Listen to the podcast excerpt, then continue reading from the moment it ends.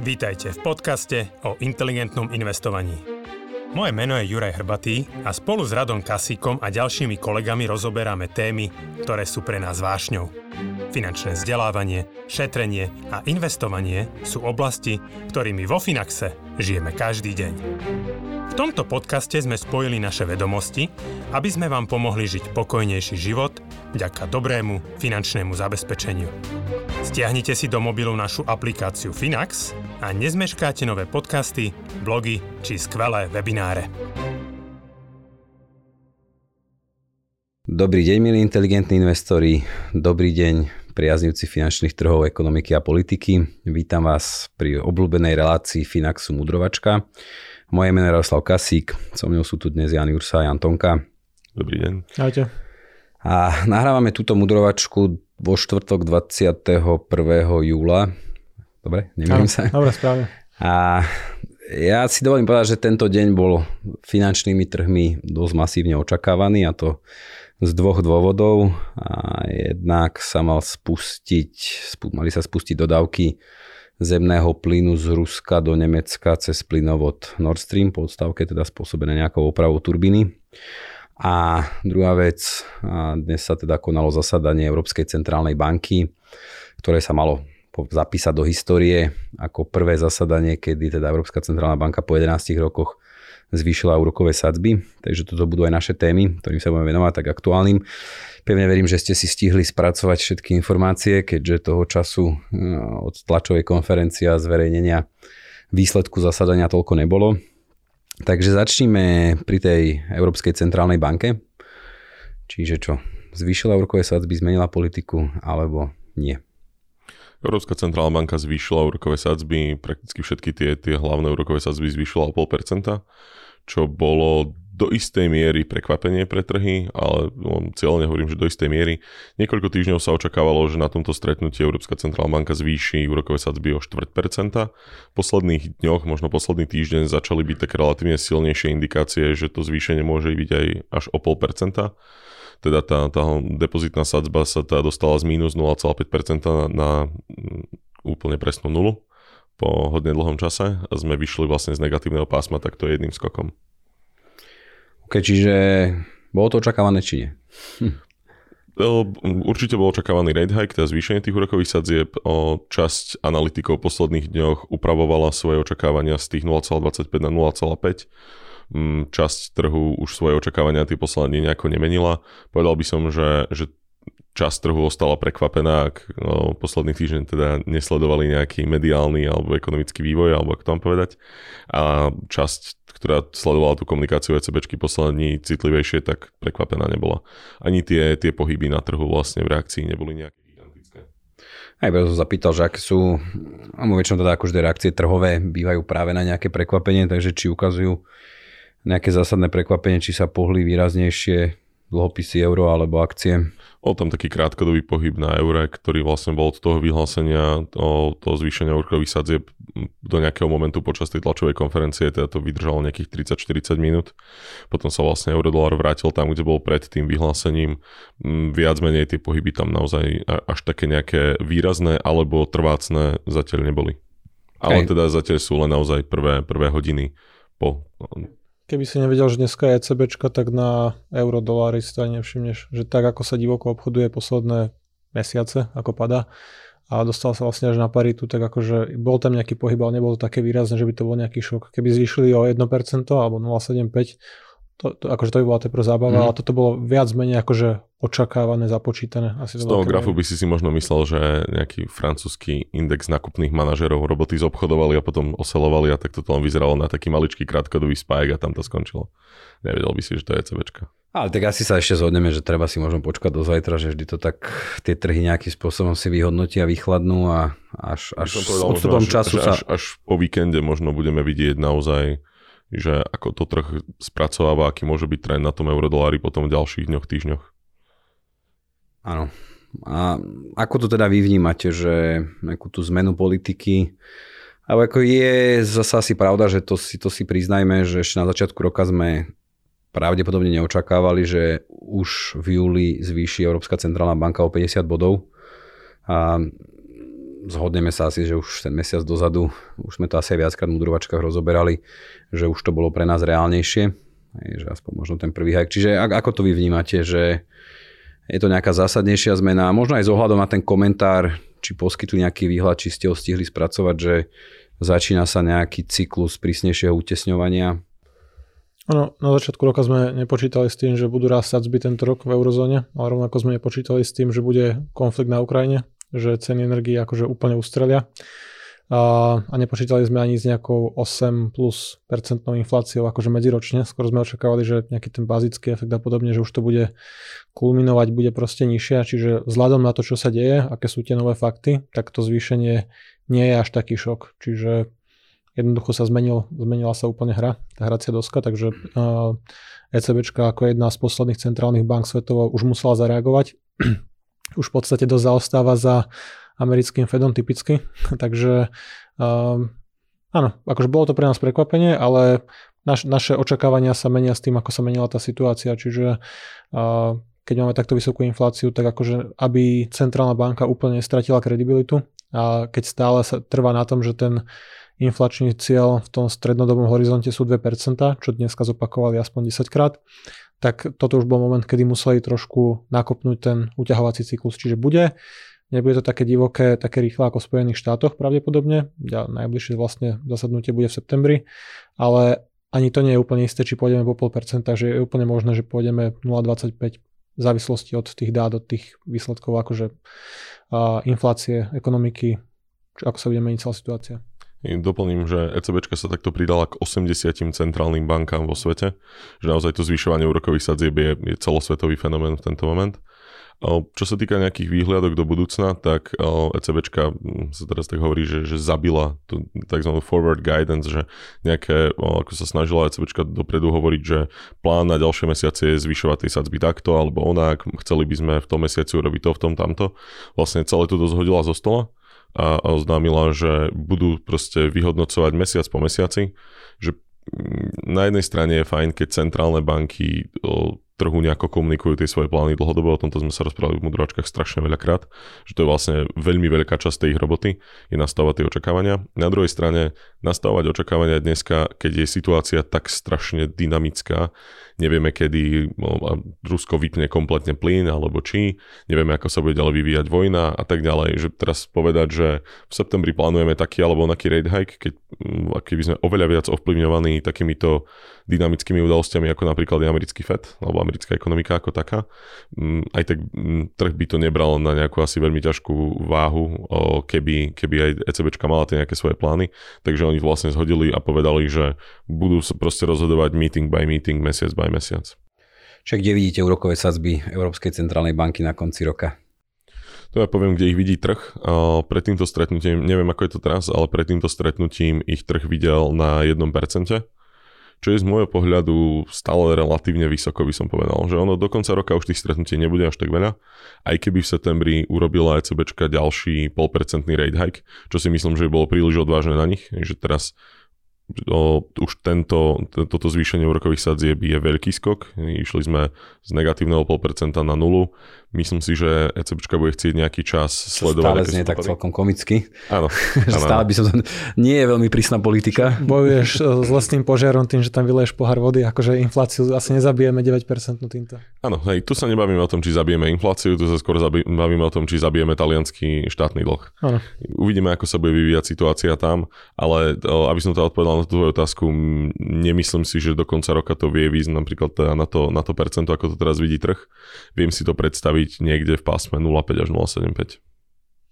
Hej, akože ja by som typoval jedno zvýšenie to o tých 0,25, ale znovu akože tak ako ECBčka nemá v tom jasno, že tá situácia je akože ešte komplikovanejšia možno ako tie minulé rozhodnutia, že aj tak by sme nevedeli dať nejakú presnú predikciu, ale keď nám jednoducho padla talianská vláda a naozaj zo dňa na deň sa môže úplne zmeniť energetická situácia v Európe, tak ako ono je aj mne celkom prišli aj tie komické vlastne vyhlásenia mm, šéfky, šéfky vlastne ECB ohľadom toho, že či počíta s nejakou recesiou v nejakom výhľade, lebo to je to, o čom sa bavíme my, že či už Európa je na hrane recesie, kedy tam spadne, aká bude už dlhá, že už to bereme ako jasnú vec a základný scénar ECBčky bol, že nepočítame s recesiou v tomto ani budúcom roku, takže oni sú celkom optimisti, ale nemyslím, že trh by tomu nejako akože extra veril a tým pádom, pokiaľ sa začnú zhoršovať akože makroekonomické dáta, tak asi nebudú takým tempom uťahovať, že by to dostali na to 1% do konca roka.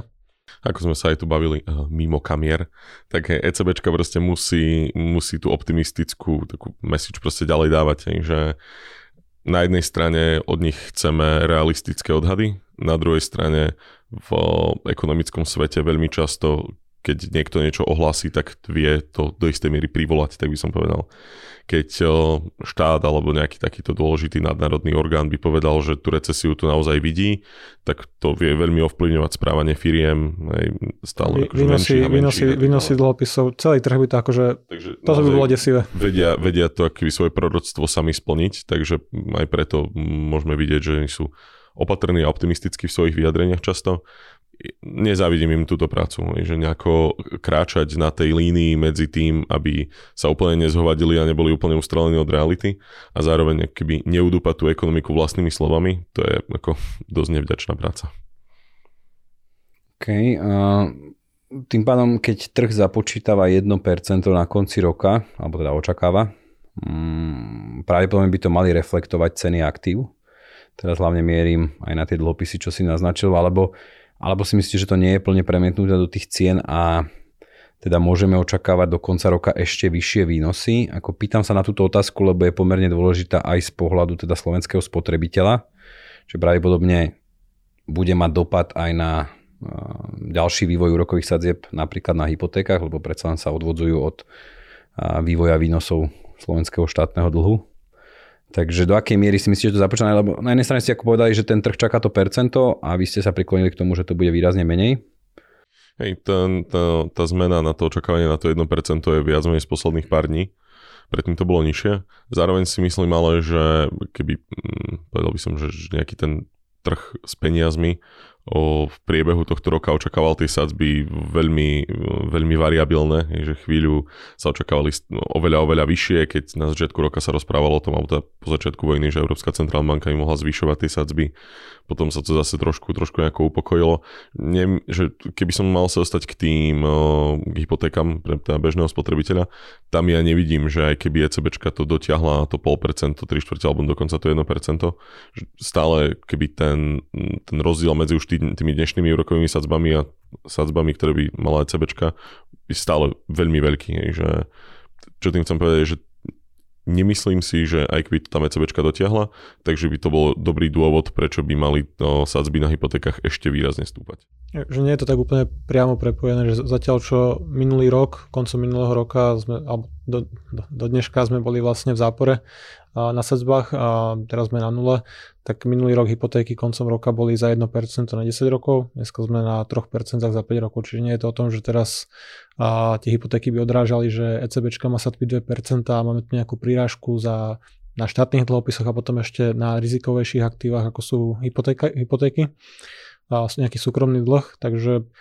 ten to, čo platí pre akcie, platí do veľkej miery aj pre dlhopisy, čiže ten trh jednoducho predbehol tie očakávania, že keď očakávame rast úrokových sadzieb kvôli vysokej inflácii, tak akože aj banky videli nejaký priestor na rast tých výnosov, alebo teda akože zlepšenie tej svojej knihy a rovnako sa to prejavilo aj na štátnom dlhu, čiže to, akože... už, to už do veľkej miery prebehlo. To, čo sa teraz deje, to už je ako do veľkej miery asi započítané. Tak to som sa chcel. Ja, ja, ja, ja si myslím, že tam je tá súťažnosť, že vlastne keď rastli tie výnosy na štátnych dlhopisoch, a však oni narastli mm-hmm. celkom slušne, že to bolo tiež nejak 150 bodov až, až 200.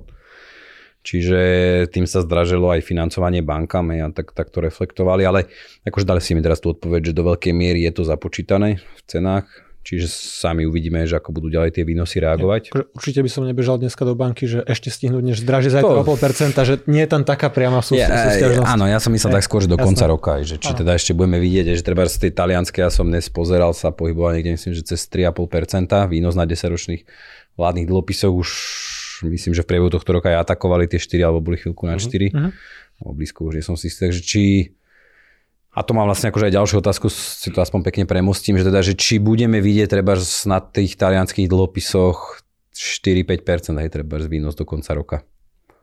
Akože v dôsledku politiky Hej. Európskej centrálnej banky, ako rozumiem, že na to vplyvajú iné faktory, že to tu tiež už rozznelo dnes, že spadla vláda v Taliansku. Áno, tu presne odbočím, že čo môžeme v Taliansku čakať na tej politickej strane, že tam Mario Draghi o, na druhý krát asi už úspešne o, dal svoju rezignáciu, keď mu tam prvýkrát nevyšlo. Tam vlastne bola posledný rok a pol o, nejaká taká vláda národnej jednoty, alebo ako by som to povedal, proste spojili sa pomaly všetky strany o, s technokratom Dragim na čele, aby m, mm, sa nejako dala riešiť pandémia, aby zaočkovali celý národ, aby vedeli čerpať peniaze z plánu obnovy a tak ďalej. Je, že mali takéto nejaké spoločné ušľach, ušľachtile ciele. Dragimu sa ich podarilo viac menej splniť a ešte pridať k tomu nejaké ďalšie reformy. Samozrejme, ale potom už keď tie úvodné ciele mm, neboli relevantné alebo už boli splnené, tak sa strany vrátili k nejakým takým rozbrojom medzi sebou, v rámci seba a tak ďalej. Tá vláda padla. Čo môžeme čakať v ďalšom období je to, že pravdepodobne bude trvať niekoľko mesiacov, kým budú voľby predčasné. Mm, Taliani z pravidla ich nemávajú v lete. Tam je na to nejaký taký dôvod, že veľmi ťažko by sa im, myslím, že v ústave majú ukotvené, že potrebujú mať niekde v strede jesene rozpočet a tým, že keby teraz boli niekedy voľby o nejakých 50-60 dní, kým by sa z toho poskladala nejaká vláda, premiér a tak ďalej a začali by vyjednávať o rozpočte, tak by to proste časovo nedali. Takže zvyčajne sa to nechá, nech tá vláda už ako keby ten, ten rozpočet o, dotiahne. Takže je úplne možné, že možno, že Draghi bude vládnuť do začiatku ďalšieho roka. A prečo toto celé hovorím je, že to je presne veľmi pozitívna vec pre, pre talianské výnosy alebo pre, pre výnosy ich, ich dlhopisov, lebo on stále napriek tomu, že bude vládnuť v demisii, tak prináša veľmi veľkú mieru stability. Tým, že ďalej bude akýby zabezpečovať to, aby sa potom dali čerpať tie peniaze z toho plánu obnovy. Vlastne Taliansko, ak nič nepokazí, tak malo mať zabezpečené európske peniaze do nejakého roku 2026 ďalší rozpočet, ktorý teda Draghi, Draghi uh, uvarí, tak predpoklad je, že bude celkom racionálny. A to všetko sú, sú veci, ktoré do istej miery budú vyvažovať ten negatívny efekt, uh, ktorý ECB alebo zvyšovanie úrokových sadzieb bude mať na ten ich dlh.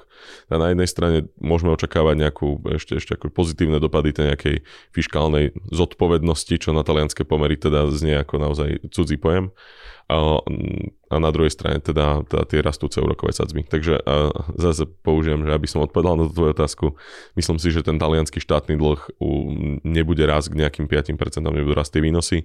Jasné, ako budú rast sadzby, trochu, trochu hore to pôjde, ale myslím si, že tá stabilita prúdiaca z Draghiho osobnosti tam tomu ešte pomôže.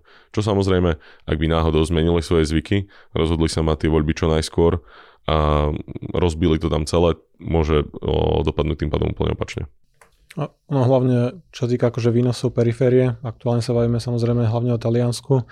A toto bolo niečo, čo ECB komunikovala už posledné týždne, týždne ak nie mesiac a viacej, že predstavia nejaký nástroj na manažment toho, aby, to, aby tá periféria akože úplne neustredla, aby tie spredy voči nejakým bezpečným nemeckým dlhopisom alebo podobne neboli nejaké veľ, veľmi vysoké. Presne keď Taliansko sa blížilo a prekročilo tie 4% a tých vlastne výnosoch tak akože budú známe nejaké detaily ešte v rámci dneška, bude nejaká, nejaká tlačová beseda alebo nejaké oznámenie, nejaké dokumenty k tomu, ale zásade celý ten nástroj, ktorý ECB predstavila, a TPI vlastne, tak znamená, že viac menej má ECB od rozviazané úplne ruky, že môže ten talianský dlh nakupovať koľko chce, čiže nie je nejaké veľmi racionálne očakávať, že, že by tie výnosy nechala uletieť k 5-6% alebo, alebo možno aj na 4 a v zásade tu máme taký druhý, druhý moment, ako mal kedysi Mario Draghi, ktorý povedal, že whatever it, it takes na nejakú záchranu akože eurozóny, keď hrozil rozpad, tak a, takýmto nástrojom jednoducho neobmedzeným nákupom tých dlhopisov dokážeš manažovať ich výnos. Čiže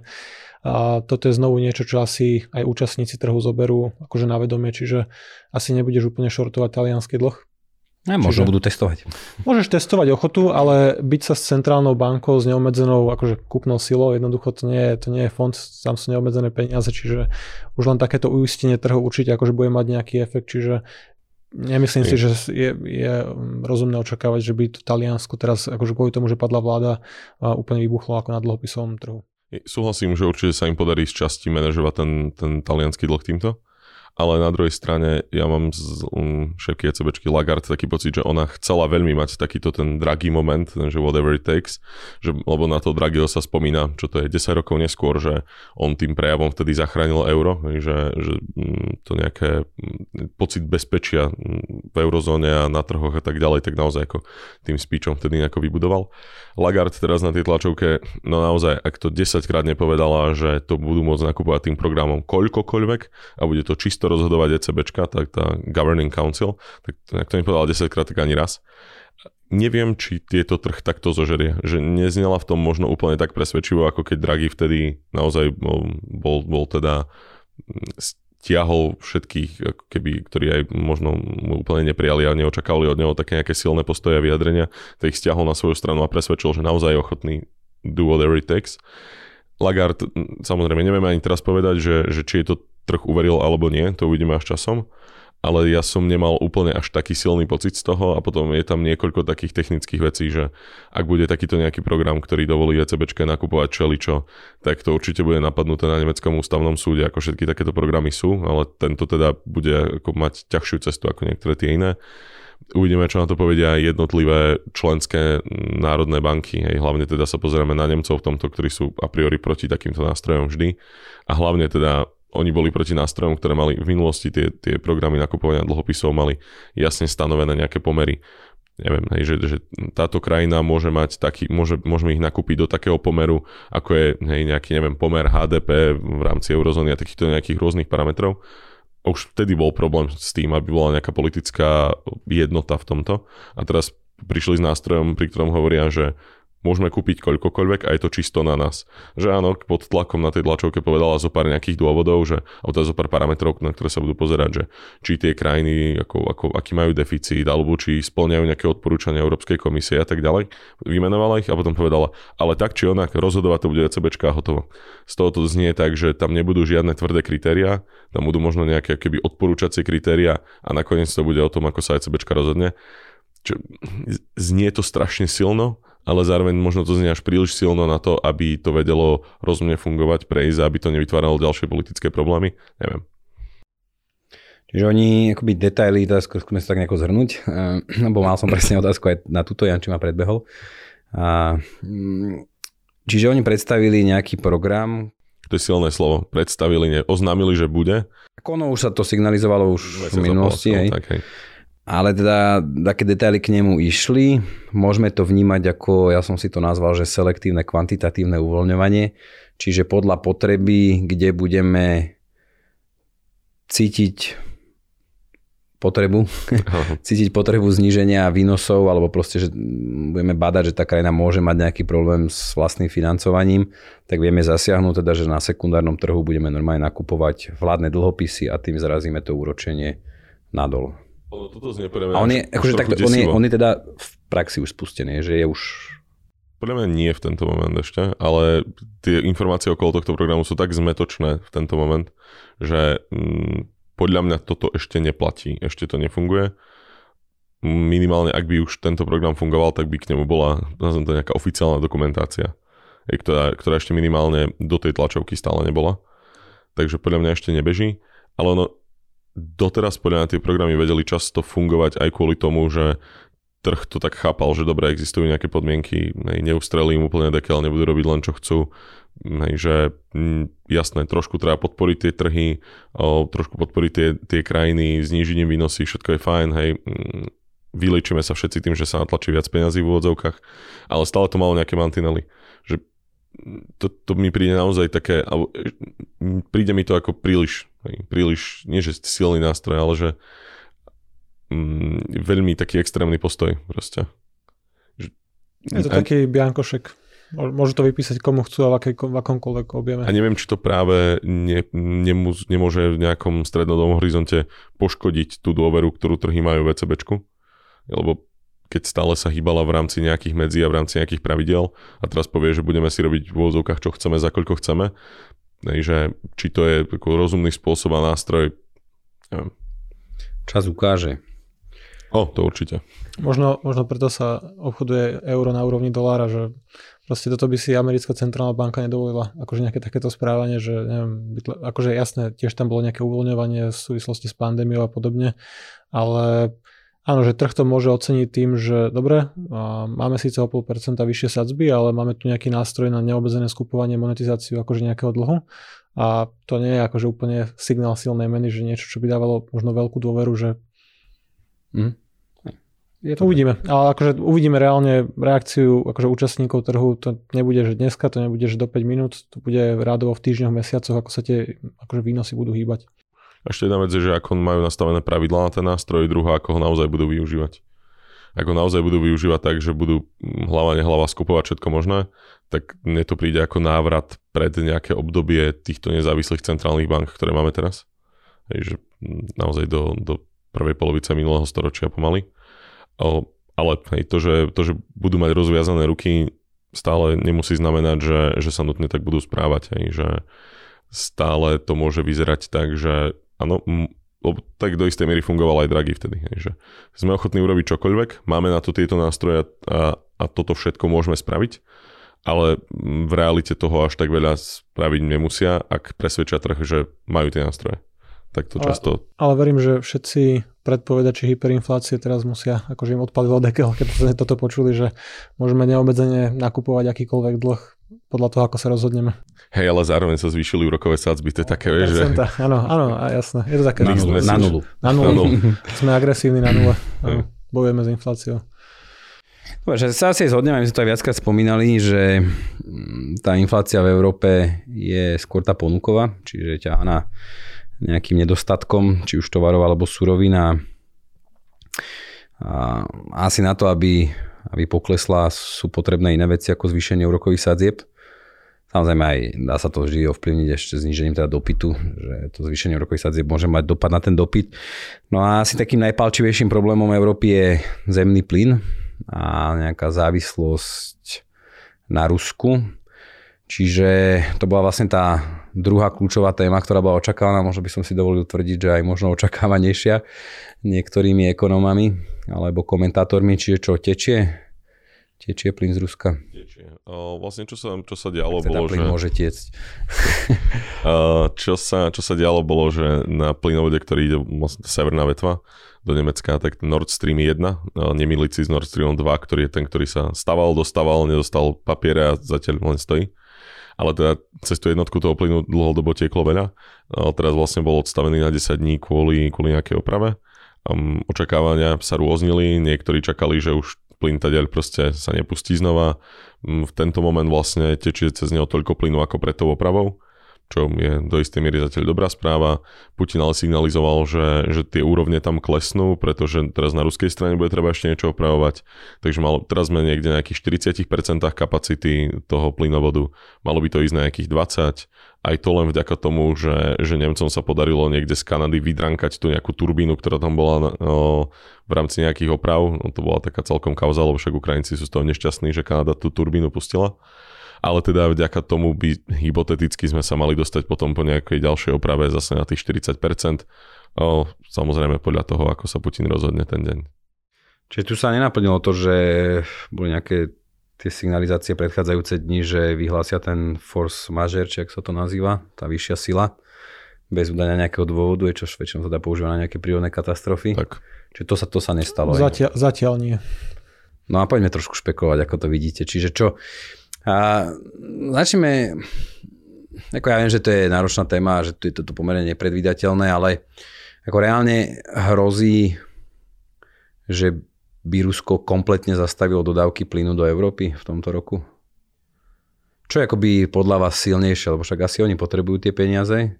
No, vyzerá, že peniazy majú dole, že vzhľadom na to, kde ten konflikt akože vyhnal cenu ropy a plynu, našli si nové odbytiska Indiu a Áziu a proste iné trhy, čiže akože je to asi najsilnejšia karta, ktorú aktuálne má Rusko. Ako zastavenie dodávok plynu. Zastavenie dodávok plynu, presne. Akože možno natlakujeme zásobníky na polovicu, na dve tretiny, na jednu zimu, ale otázka je, čo tá ďalšia zima, čo tých 10 ďalších zim, že Európe chvíľku potrvá to prebudovať, hlavne keď všetci chceme byť zelení a nechceme tu terminály a nechceme tu akože dovážať možno z iných zdrojov, a akože zdroj energie. Čiže ako je, toto je úplne nepredvídateľné, nečitateľné, že naozaj asi to závisí na rozhodnutí jedného človeka alebo akože veľmi úzkeho okruhu a, a samozrejme od vývoju konfliktu, čiže ale akože môže to k tomu dojsť určite, že jeden z tých scenárov treba počítať s tým, že jednoducho ten plyn sa zastaví a budeme mať ako problém. Čiže bude mať problém výrobný priemysel, ekonomika, bude mať problém firmy, domácnosti, štáty.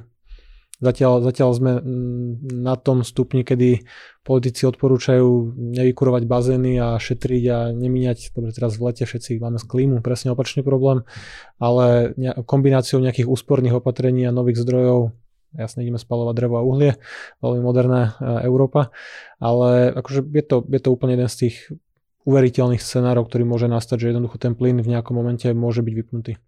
Uveriteľné to je, ale keď ja si mám zašpekulovať, tak by som povedal, že, že skôr nevidím, že by to Putin robil. Je tam viac vecí. Prvá, ak by to chcel použiť ako nejakú silnú kartu, tak ja ako, príde mi hlúpe, ale on už urobil veľa hlúpých vecí v poslednom období, ale prišlo by mi hlúpe hrať tú kartu až teraz. Že každý deň, každý týždeň, každý mesiac, čo o, ešte máme ten plyn, tak aj Taliansko sa napája proste na, na oveľa, o, oveľa viac dovozu z Alžírska, z Egyptu. O, Európa rieši napojenie proste silnejšie na Katar aj nori ťažia viac a tak ďalej a tak ďalej. Hľadáme milión rôznych spôsobov, ako sa od tej závislosti zbaviť, ako ju zmenšovať a zmenšovať. Čím zároveň sme si tam naplnili zásobníky na túto zimu, že čím neskôr tú kartu zahrá, tým je tá karta nutne slabšia. Že to je jeden z dôvodov. Druhý, jemu sa hrozne páči to, že poprvé môže s tým plynom robiť presne takéto veci, že neistotu vytvárať pôjde, nepôjde, kedy pôjde, k ktorému národu, za akých podmienok a tak ďalej. Držať proste celý nejaký politický establishment v takých, takejto nejakej neistote je presne to, čo Putina úplne baví a čo sa mu páči. Takéto nejaká destabilizácia skrz ťažké predvídanie ďalších krokov a tak ďalej. A tretia vec je, že a, a toto by stratil, keby nás úplne odpojil. A tretia vec je, že ako ten plyn, on má väčší problém predávať lebo jasné, ropu vyvezie do Indie, do Číny. Ten plyn nie je také jednoduché predávať zrazu kade tade po svete. Na to naozaj do veľkej míry v tento moment potrebuje Európu a pri týchto cenách, kde ten plyn je, a to je inak spojené aj s tým bodom 2, že pri tom, koľko on komunikuje no takú tú neistotu, že teraz dáme menej, teraz viac, možno bude 20% kapacity, 40%, tak tú cenu to vždy ženie hore, celá tak, tak, takáto o, zlá komunikácia okolo toho. A teda jemu sa páči brať tie peniaze za ten plyn. Že keď to vie tou komunikáciou a odpájaním selektívne niektorých národov, ktoré chce viac trestať, keď vie tú cenu vyhnať hore a potom na tom kapitalizovať, lebo stále od neho ten plyn kupujeme, to je pre neho perfektná situácia. Že teda viem si predstaviť, lebo však on robí kopu iracionálnych vecí, viem si predstaviť, že jeden moment proste hej, sa, neviem, Ukrajinci mu tam odpalia nejaký most a sa nahnevá a povie, že Európa už nedostane proste ani kvapku, ale zároveň tam vidím veľa dôvodov, prečo si myslím, že ten plyn bude ďalej tiecť. Robí podľa vás Európa v tom nahrádzaní plynu dostatok? Akože my sme to tiež už sa viackrát bavili, aj sme hovorili, že vlastne dalo by sa treba samotný plyn ťažiť aj na tom starom kontinente, že nejaké to frakčné vrtanie, akože odhľadnúť od tohto. A dalo by sa nevypnúť jadro, akože sú ešte jednoduchšie veci, čiže nie, akože určite nemôžeme povedať, že by to aj rozhodovanie aj nemeckých politikov, že to, čo sme si zavarili, že do veľkej miery bolo akože vlastným, vlastnými proste činmi. A keď chceme vypínať jadro a bavíme sa o tom, že chceme čistú energiu, chceme transformáciu, všetci aby sme mali elektromobily a zároveň vypneme najlacnejší, najbezpečnejší, najlepší zdroj akože elektrické energie a potom sa čudujeme, že máme problémy a musíme obnovovať uholné elektrárne, tak akože nie, nerobím maximum ako Európa. Ako, ako dneska som rád hovoril, že, že minister hospodárstva o, zodpovedný teda za energetiku v Nemecku, ktorý je zo strany zelených, tak teraz musí s úsmevom zapínať uholné elektrárne, že to asi nečakal, keď chcel tú funkciu niekedy dávnejšie. No áno, proste na toto mám najviac ťažké srdce na Nemcov ktorí urobili to iracionálne rozhodnutie vypnúť to jadro. Na, napríklad, ako prišla vojna a začali sme riešiť tento problém s plynom, tak Belgičania odložili plány na vypnutie jadra. Nemci boli takí, že nie. Proste plány sú také a hotovo, už sa to meniť nebude. Jasné, ja chápem, že to nie je úplne len tak, že teraz si poviem, že, že to jadro nevypnem, že nešťuknem tým vypínačom a hotovo, že je to zložité aj z pohľadu paliva a celého toho vypnutia toho kolosu a tak ďalej, ale ťažko sa mi verí, že z tých desiatok, že by ako sa nedalo niekoľko ešte preplánovať, aby, aby ich nemuseli vypnúť. Uh, Takže hej, hlavne, hlavne toto je nejaký problém pre v Nemecku na jednej strane súhlasím s tým, že Európa teda hlavne taká tomuto nerobí dostatok. Na druhej strane, keby sa ma spýtal na začiatku roka, že nastane takáto situácia, tak by som bol taký, že to, to, to nie je šanca, že sa tu urobia nejaké normálne kroky. A to mám pocit, že, že ma Európa v tomto milo prekvapila že či už ako jednotlivé štáty, ako napríklad presne Taliani, ktorí ich hneď rozbehli o snahu dotiahnuť toho čo najviac zo Severnej Afriky napríklad, alebo aj rôzne iné národy, že Francúzi, ktorí o, sa snažia tie ich o, LNG terminály ťahať úplne, úplne na doraz. Nori, ktorí napriek teraz nejak tomu ťažkému fetišu na, na zelené, tak o, sa, sa snažia ťažiť viac, keď to teraz treba a tak ďalej a tak ďalej. Ja si myslím, že Európa sa v tomto celkom pochlapila na to, čo by som čakal. Ale samozrejme dá sa urobiť oveľa viac. No. Akože mm, jednou vetou, že vypínať jadro, keď kvôli tomu musíme zapínať uhlie. Je no. to komické, no. Dobre, ja sa ešte spýtam otázku, však 4 mesiace sa na to chystám a nejako sa úspešne tomu vyhýbame, vyhýbate. Čiže teda situácia na našich východných hraniciach, že v zásade, ak sa nemýlim, tak my sme sa v mudrovačke Mm, o tom ešte nebavili od tej, od tej invázie samotnej, kedy sme to vyhodnocovali, alebo len takto okrajovo cez presne cez nejakú infláciu, cez nejaké ceny komodít, úrokové sadzby a podobne. Ale takto so stupom času však budú to za chvíľu, bude to za chvíľu 5 mesiacov, onedlho, mm, čo ten konflikt alebo tá vojna prebieha. Ako to vy vnímate takto so stupom času? A tak úplne akože taký komplexný pohľad, že ako vás to prekvapilo, v čom vás to prekvapilo, ako to ďalej vidíte. Viete to nejak tak zhrnúť? Povedal by som, že keď vyskúšam to nejako uh, si v hlave rozdeliť na niekoľko kategórií. Začnem tam, kde som skončil pri tej minulej otázke, že z pohľadu nejakého medzinárodného spoločenstva alebo Európy, tak som, som milo prekvapený aj, aj na tomto fronte.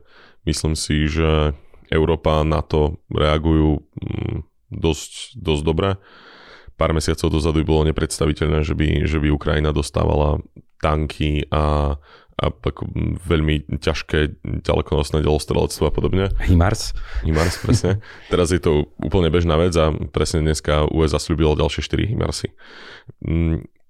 Keď sa pozriem na to, ako aj menšie krajiny, my, alebo stredne veľké ako Poliaci a podobne, že mám pocit, že, že naozaj to ten západný svet veľmi, veľmi dobre zomklo čakal by som pár mesiacov dozadu, že keby sa ma spýtal, že ako to bude vyzerať v júli, tak by som povedal, že, oh, že už solidarita opadne a už to celé bude inak. Tak pôvodne ste možno aj predpokladali, že už bude Ukrajina Ruska. Tak hlavne to sme všetci čakali prvý týždeň no. a hej, keď tie prvé 2-3 týždne to Ukrajina ustala, tak zrazu to vyzerá teraz celé úplne inak. A to je k nejakej tej, tej medzinárodnej stránke toho, alebo také medzinárodno-ekonomickej. Čo sa týka samotného boja, tak mm, veľmi vidno dopad tej kvalitnej techniky, ktorá tam ide. Mm, v tomto musí, musí Západ pokračovať a ďalej, ďalej Ukrajinu tým zásobovať. Predstava, že, že teraz by Ukrajina zatlačila Rusov, neviem ako ďaleko, je samozrejme komická, lebo ukrajinská štandardná armádna doktrina nás mnogo stále platí a vedia na ten konflikt hádzať strašne veľa akékoľvek starej techniky a, a ľudí, lebo Ukrajinci teraz hovoríš? Či nie, nie, Rusi, Rusi. Hej, že teraz neviem, že mm, predstava, že by Ukrajinci nejak veľmi posunuli ten front do Ruska, že, že nie je zatiaľ ani zďaleka veľmi nejaká realistická. A ona asi nebude realistická nikdy kvôli tomu, že ak by to malo prekročiť niekedy hranice Ruska, tak tých jadrových hlavíc majú dostatok na to, aby odradili Ukrajincov od takéhoto kroku. OK, však to asi ani Ukrajinci nepočítajú s tým, alebo majú takéto plány. To by bolo, to by bolo celkom zvláštne, keby ešte vyšli z toho, že s nejakými teraz, územnými ziskami. Do tohto teraz nechcem do hĺbky zabiehať, ale tam je hlavne otázka ďalších mesiacov bude to, že v septembri by Rusi chceli urobiť referenda na tých anektovaných územiach, pripojiť to k Rusku a tým pádom povedať, že Herson je ruský a toto už je Rusko, akýkoľvek útok sem je útok na Rusko a tam potom bude otázne, že ako sa k tomu Ukrajinci postavia. Ale teda, aby som sa vrátil k tej nejakej pôvodnej otázke, tak Ukrajina sa drží mm, veľmi silno a, a, a výborne. Mm, dopad tej techniky vidno, ale aby tá technika tam vôbec mohla prísť, tak ako prvé tá, tá odhodlanosť a tá morálka je to, čo to tam do veľkej miery podržali. Mm, držím im palce, nech to takto ďalej pokračuje. A myslím si, že Rusko to vie vydržať veľmi dlho, lebo im je jedno, ako to ovplyvní mm, životnú úroveň, ako to bude vyzerať na boisku, koľko stratia a tak ďalej. Že keby ochota Rusov trpieť za, za takýto konflikt je enormne vysoká, minimálne teda tých najvyššie postavených, takže neviem si úplne predstaviť, že by tento konflikt skončil v nejakom krátkom čase. Máme na, na jednej strane ako keby nekonečne odhodlanú krajinu utočiť a na druhej strane nekonečne odhodlanú krajinu sa brániť a ten rozdiel v ich výbave už že, že Rusi majú tú kvantitu, Ukrajinci majú kvalitu. Ako vidíme, že tie fronty sa hýbu fakt strašne pomaly, kúsok po kúsku za, za cenu obrovských strát. Čiže taký primárny scenár je naozaj, že minimálne niekoľko mesiacov až niekoľko rokov trvajúci konflikt bez nejakých výrazných posunov fronty, že ak taká patová situácia. Niečo, ak sa politicky niečo nezmení, že vojensky to v tento moment vyzerá, že k obrovským posunom tam, tam proste nejako nepríde. A to ešte budeme vidieť, že aj teraz, keď, eh, keď Rusi mm, stiahli sa kompletne z toho severu, že, že tie mapy, keď sa pozrieme, ako to vyzeralo prvý týždeň, ako to vyzerá teraz, tak majú oveľa menšiu časť zabratu ako vtedy.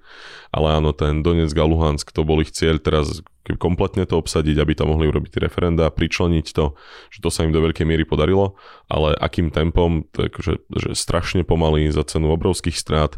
A teraz budeme vidieť v ďalších týždňoch dopady aj ich logistických problémov, keďže tými Himarsmi im odpálili nie jeden muničný sklad, že ono to nie je úplne sranda, či už tú muníciu vyrobiť, alebo ju teda aj previesť a niekde skladovať pri tom fronte, keď ju musím držať niekde možno 70 km za frontom, aby ma možno Himars netrafil, tak je to proste logisticky náročné. A že toto sú veci, ktoré teraz budeme vidieť v ďalších týždňoch, že budú mať nejaký efekt na to boisko. Myslíte si, že prejdú, prejdú tí Ukrajinci do nejakého protiútoku so snahou to získať? Tak oni sa snažia pri tom Chersone, že mám pocit, že tak, takisto ako sa Rusi snažili ten Donetsk a Luhansk presne preto, aby tam mohli to referendum urobiť, tak pre Ukrajincov mm, ako asi to no, špekulujem, ale to vyzerá, že oni tak mentálne odpísali už ten Donetsk a Luhansk, že dobre, že tak toto asi úplne už neudržíme, ale, ale ten Kherson vyzerá, že ten sa snažia veľmi dobiť. Aj pre morálku by to bolo veľmi dôležité, lebo samozrejme proste po tých mesiacoch konfliktu už to nie je také ako, ako zo začiatku. A, a zároveň vedeli by teda zabrániť Rusom, aby to oficiálne anektovali. No, keď očakávaš nejaké zamrznutie toho konfliktu, že asi nepodpíšu mierové zmluvy a nebudú kamaráti, že to asi nečakáme nikto, ale Samozrejme pre takýmto nejakým akože zastavením bojov, čo je akože neúplne prímer, ale povedzme zastavenie bojov ako Severná Južná Korea, tiež ne, nemajú akože uzatvorené mierové zmluvy, tak samozrejme vtedy sa snaží zabrať čo najviac územia, čiže aj jedna aj druhá strana. A ako povedal Jano, že asi nikto úplne neverí a asi ani Ukrajinci veľmi nie nejaké masívnej protiofenzíve, milión vojakov a takýmto vyhláseniam, že jasne treba udržiavať vysokú morálku propaganda na jednej na druhej strane. A čo mňa prekvapuje je, že naozaj akože, keď sa pozrieme na štatistiky, akože ruská armáda, ukrajinská, tak akože jednoznačne zápas Davida s Goliášom, ale dodali sme pár nových prakov Davidovi. Proste, je, akože bavíme sa o tom, že tam je 16 Himarsov, že, Ej, 16, no. že 16 raketových systémov a mení to rovnováhu boiska, že ja, ja neviem, že na začiatku boli také obavy, že Rusko neskončí na Ukrajine a pôjde po Balti a pôjde, pôjde ďalej, že on sa stretol so 16 nákladiakami, ja viem, akože nie je to nákladiak úplne a všetko, ale že to úplne mení rovnováhu. Oni tam akože muničné sklady, možno mosty, keď dostanú silnejšie rakety, štáby, štáby veliace centra, že samozrejme obrovské ľudské straty na životoch aj vedenia, aj samozrejme bežnej armády, tých veliacich centier, čiže keď má, áno, jasne, na jednej strane máme toho akože Goliáša, Rusko, stará technika, neobmedzená necitlivosť na ľudské straty na svojej strane, a na druhej strane máme celý západný svet, s násobne modernejšou, lepšou technikou, kde tie rakety padajú v rozptýle niekoľko metrov, nie stoviek metrov. A celý západný svet viac menej je ochotný tú Ukrajinu zásobovať a keby Rusi to chceli tlačiť ďalej, ako sa teraz tvária veľkohubo, že to, týmto neskončíme a vy ste dali rakety a my pôjdeme ďalej.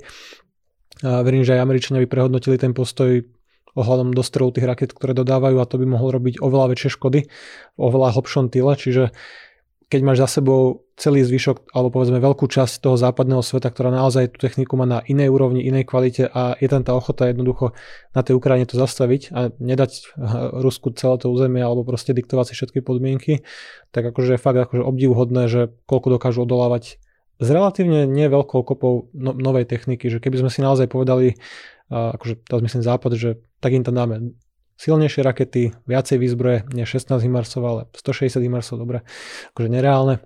ale že tá rovnováha by bola akože niekde úplne inde. Že to, čo Rusi vlastne tlačia, ako získali tie územia, je taká tá stará taktika, že proste roluješ pre sebou delostrodskú palbu a keď to dobiješ, tak si pánom trosiek. Akože to nezastavíš tým, že, že si schovaný akože v zákope a nie je to o nejakom mestskom boji, proste to zdemoluje, že tam nikto ani nič neprežije, ale je taká grozný technika. Taký, áno, grozný technika, presne, že Čečensko. Skúšali to aj v Syrii a pokračujú na Ukrajine. Áno, ale aj toto sa dá zastaviť, pokiaľ by na druhej strane nebola moderná raketová technika, čo v určitom momente sa môže zmeniť aj postoj západu, že OK, že idete tlačiť ďalej, idete tlačiť znovu na Kiev alebo na ten sever-západ, tak asi tie zbranie by tam prúdili akože vo veľkom množstve, takže ťažko povedať, akože nečakáme asi nikto nejaké mm, rýchle vyriešenie situácie, ale skôr akože taký zamrznutý konflikt, tak ako bolo Gruzinsko, tak ako boli nejaké, akože taký klasický ruský, ruský scenár, akože niečo si obsadia, vytvoria tam neistotu, pár rokov sa nadýchnú, potom možno znovu skúsia postúpiť niekde inde.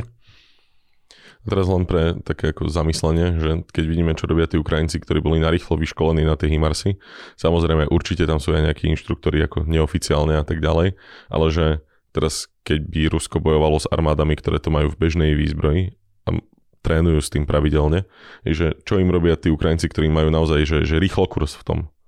Že to porovnanie techniky NATO a, a techniky ruskej, že máme na Ukrajine, ale ešte ako keby s handicapom preto NATO, hej, že to naozaj to nepoznajú tú techniku tí ukrajinskí vojaci, je tam narýchlo nejako dovezená, je to celé také, také ako keby v nedokonalom o, nastavení, by som povedal, že keby sa Rusi stretli s tou technikou v tom dokonalom nastavení, to, to je ako ešte obrovský rozdiel. No, to vidíme aj teraz, že vlastne v Čiernom mori to myslím bolo, že sa začali pohybovať, stiahovať a dávať flotilu ďalej len z obav toho, že do, dorazia nejaké modernejšie rakety, ktoré proste budú mať tú presnosť a tú silu akože zničiť tú flotilu. Čiže my máme tú techniku a otázne je, že zatiaľ nechceme dať akože asi Ukrajine úplne, proste to by možno spôsobilo akože z pohľadu západu akože väčšiu eskaláciu, že viac by to nutilo Rusko zasiahnuť akože možno fakt masívne silnejšími raketami civilné centra, hlavné mesto a podobne, že nikto to nechce takto špičkovať, že aj akože reálne je v záujme západu, aby ten konflikt nejako zamrzol, ukludnil sa.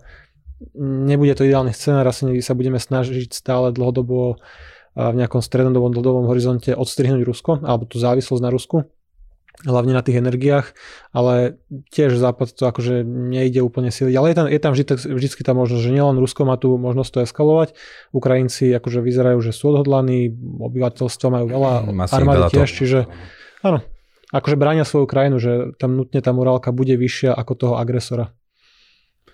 OK, čiže z toho vyplýva, že asi teda aj nejaký ten piatok ešte tie, tie inflačné tlaky a ostanú, ostanú prítomné, že minimálne tie komodity ešte budú volatilné, budú kolísať a budú na tých vyšších úrovniach. Ešte na otázka ma napadla, keď som vás počúval, že mm, akože, do akej miery si myslíte, že vydrží tá solidarita západu, lebo asi sa zhodneme, že trošku už opadá, že minimálne už to neplní tie médiá, ako je to také prirodzené ľudské, že všetko, čo už je dlhšie prítomné, tak si na to zvykneme, že tá adaptačná schopnosť ľudí je, je, je extrémna a už ten záujem o to, už to proste nikto nehltá ten Twitter, ako to kedy si hltal, alebo v priemere a asi to prevýšia potom, alebo proste teraz radi aj tí možno opoziční alebo tí extrémnejší politici, alebo z tých extrémnejších strán využívajú práve tú infláciu a strach možno z, naozaj z tej zimy, chýbajúcich dodávok a tak ďalej, čo všetko bude podkopávať tú ochotu byť solidárny. Čiže ako dlho to vydrží. Ako v tomto asi Amerika je, má trošku výhodu, Hej, akože áno, v USA síce teraz republikáni ako veľmi radí eh, rýpu do toho, že koľko peňazí ide na Ukrajinu, pritom aká inflácia a tak ďalej a tak ďalej, ale eh, zase keď sa pozrieme na ich nejaký track record, čo sa týka vojen alebo podporovania kohokoľvek proti Rusku, tak nežijem v úplnej panike, že teraz prídu republikáni mm, k moci a, a toto nejako zastavia. Že to je podľa mňa v USA presne z tej kategórie, že keď si v opozícii, tak kričíš, že prečo to robia a keď si pri moci, tak robíš tú zodpovednú vec. Takže v USA sa toho veľmi nebojím. Čo sa týka Európy, určite súhlasím s tým, že o, tieto problémy, inflácia, drahé energie a tak ďalej veľmi podporia rôzne populistické divné zoskupenia. to je síce nejaké riziko, ale čo sa týka tej samotnej solidarity, tak tam podľa mňa bol taký celkom dôležitý moment, alebo ja som tak vnímal možno mesiac a pol, dva mesiace dozadu odhadom, mm, keď aj, aj Draghi, aj Macron a viacerí európsky predstavitelia začali byť takí, že no, že možno predsa len Ukrajina by mala v niečom ustúpiť, nechať nejaké akože územné zisky Rusku a tak ďalej. A zvyšok západného sveta to veľmi rýchlo ich ako keby za to masívne skritizoval a tieto hlasy extrémne rýchlo utichli v nejaký moment.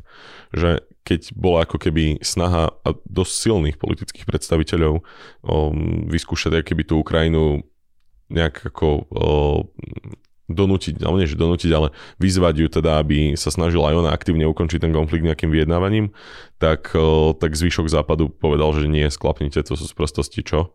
A, a bolo po celej tejto iniciatíve. Takže keď som aj hovoril, že pár mesiacov dozadu by som povedal, že tá solidarita by tam dneska už nebola, tak stále ja ju tam celkom vidím mm, a som tým viac menej milo prekvapený. A ono je z pohľadu akože nejakej geopolitiky alebo možno hlavne Spojených štátov, že je optimálnejšie akože vyčerpať Rusko, proste zastaviť ich tam, kde sú a proste spravíš tam nejakú hrádzu, ktorú sa budú v kuse rozbíjať, budú tam mať obrovské ľudské straty Nezabúdajme, že kto dodával všetky tie zbranie Afganistanu, keď tam sovietský zväz sa vybral, čiže tiež to boli primárne Američania s nejakou modernou technikou, vtedy na to stačili stingery odpolované z ramena, aby začali padať ruské vrtulníky a tiež sa tam zmenila rovnováha síl, čiže áno, keď na nejaké územie posielaš novú techniku a máš Zatiaľ, čo Rusi si svoje zbranie musia vyrábať sami, oni majú problém vyrábať airbagy, akože dobre, dielostrelecké munície máš dosť ešte akože v tých skladoch všetkých, ale modernú techniku až tak ľahko v takom veľkom množstve nevyrobíš.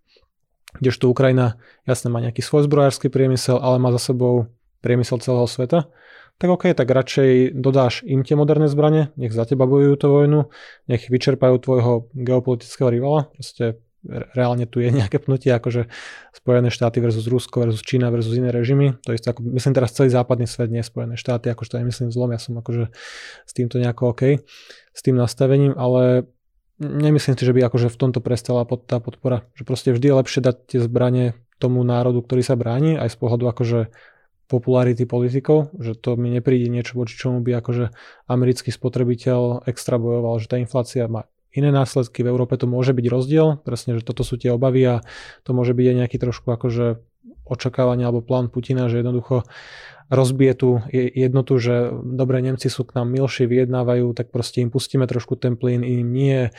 A aby to nebol taký jednotný front, že to je to asi, čo sa najviac bojí, že sa zomkne ten svet a vydrží to. Ale akože za mňa si nemyslím, že by minimálne Spojené štáty akože chceli nejako tlačiť na Ukrajinu, že OK, podpíšte mierové zmluvy alebo zastavenie bojov. Alebo USA má jasný geopolitický záujem v tomto. Európa ho má tiež, ale menej si ho uvedomuje.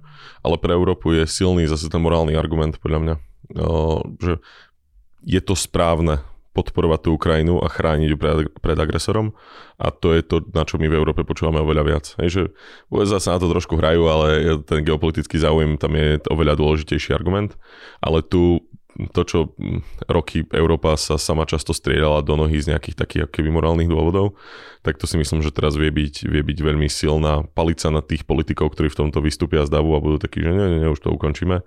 Nie, toto je proste morálne správne robiť a pokračujeme v tom. Spojené štáty do veľkej miery vedia vykompenzovať, akože nie v horizonte jedného, dvoch rokov, ale že oni toho plynu majú toľko, že nevedia, čo s ním. Proste to je odpad pri pomaly pri frakovaní, že to spaluješ, lebo to nemáš kam dávať. Čiže uh, vedeli by sme proste prebudovať, vieme vybudovať tie terminály, že znovu je to projekt na roky, myslím, že jeden terminál to je 3 až 5 rokov, kým sa akože sfunkčne postaví a bude to fungovať, ale tak OK, že radšej majme ako hlavného partnera pre energiu Spojené štáty, ktorí sú akože najväčší producent ropy, nehovoriac o zemnom plyne a už len v okolí Texasu máš energie uloženej na proste stovky tisícky rokov, akože reálne, keď ide o technológiu, ako to dostaneš von. Čiže Spojené štáty, aj keby bola trošku nejaká, ako že sa tá Európa nebude úplne jednotná, vedia podporiť, tak ako v minulosti Európu podporili viackrát. Finančne dobre to bol Marshallov plán, to bola obnova, ale že znovu si viem predstaviť, že nejakú mieru solidarity s tou Európou by mali. Keď sme ich najväčší aj akože partner na kontinente, alebo aj obchodný vo ekonomicky, no, jasné. Dobre chlapci, ďakujem veľmi pekne, ďakujem za odpovede. Verím, že sme uspokojili našich náročných poslucháčov a divákov. Teším sa do skorého videnia a počutia. Majte sa pekne. Dovidenia. Do počutia.